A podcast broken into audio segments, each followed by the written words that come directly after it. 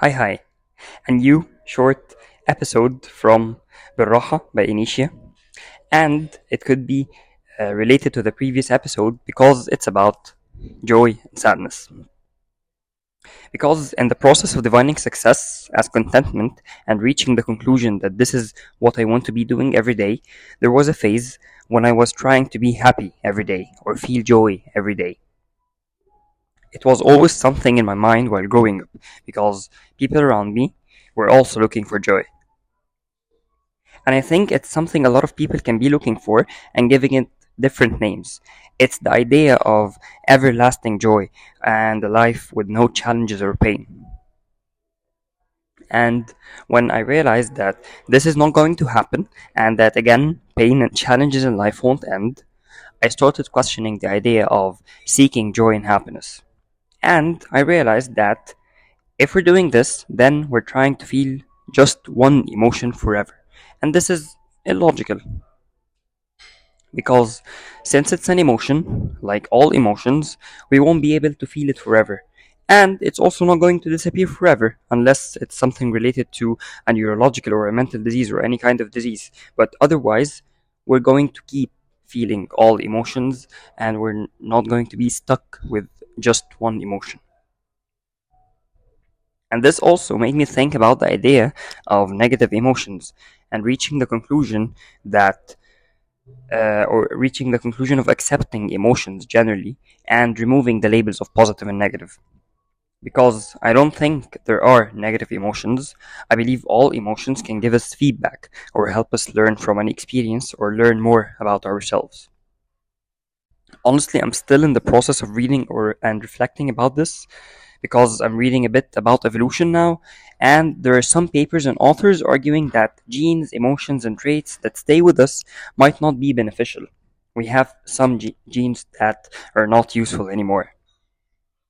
But one emotion I'm sure is useful and helpful for learning and growth is sadness. I see that sadness has an important role in life, and I might even appreciate it a little bit, and I appreciate the sad phases in life. I don't romanticize it. I don't want to be the sad writer writing about how painful life is while smoking and drinking coffee. Maybe I wanted to, I wanted to do this when I was younger, but but now this appreciation comes from accepting that I'm going to feel sadness anyway, even if I don't want to feel it. So I might as well benefit from it. I can explain why it's a useful emotion through a quote uh, from one of uh, Van Gogh or Van Gogh or Van Gogh's letters, and it's La tristesse durera toujours. I apologize for any French speakers listening to this, but anyway, it means sadness will last forever. Maybe the context of the letter can make it hard for anyone to associate the quote uh, to what I'm going to say, but that's the meaning uh, I associate to it. Uh, and it's how I think about sadness. For me, it's not a sad or depressing quote because, first of all, it's a fact. Sadness, like joy and all other emotions, will stay forever. We'll always feel sad, fearful, happy, and all the other emotions.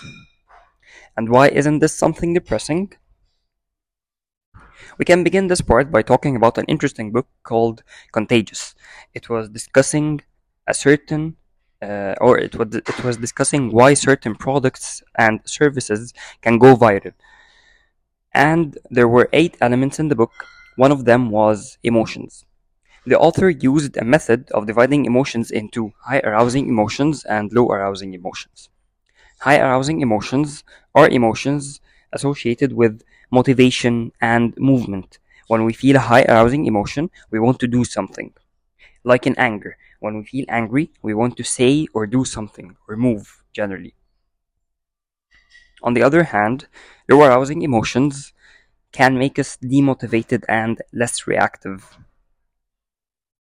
And for me, low arousing emotions or those phases are the ones we can have the time to think, reflect, and question our thoughts to reach conclusions in life, grow, and learn. That's why, if we're always in high arousal states, I don't think we'll have the capacity to do those things and evolve. And sadness is one of the low arousing emotions, one that comes after events that require some reflection, which is why I see it's a very beneficial emotion. Because I personally grow in those phases and become more mature. And that's why I appreciate sadness.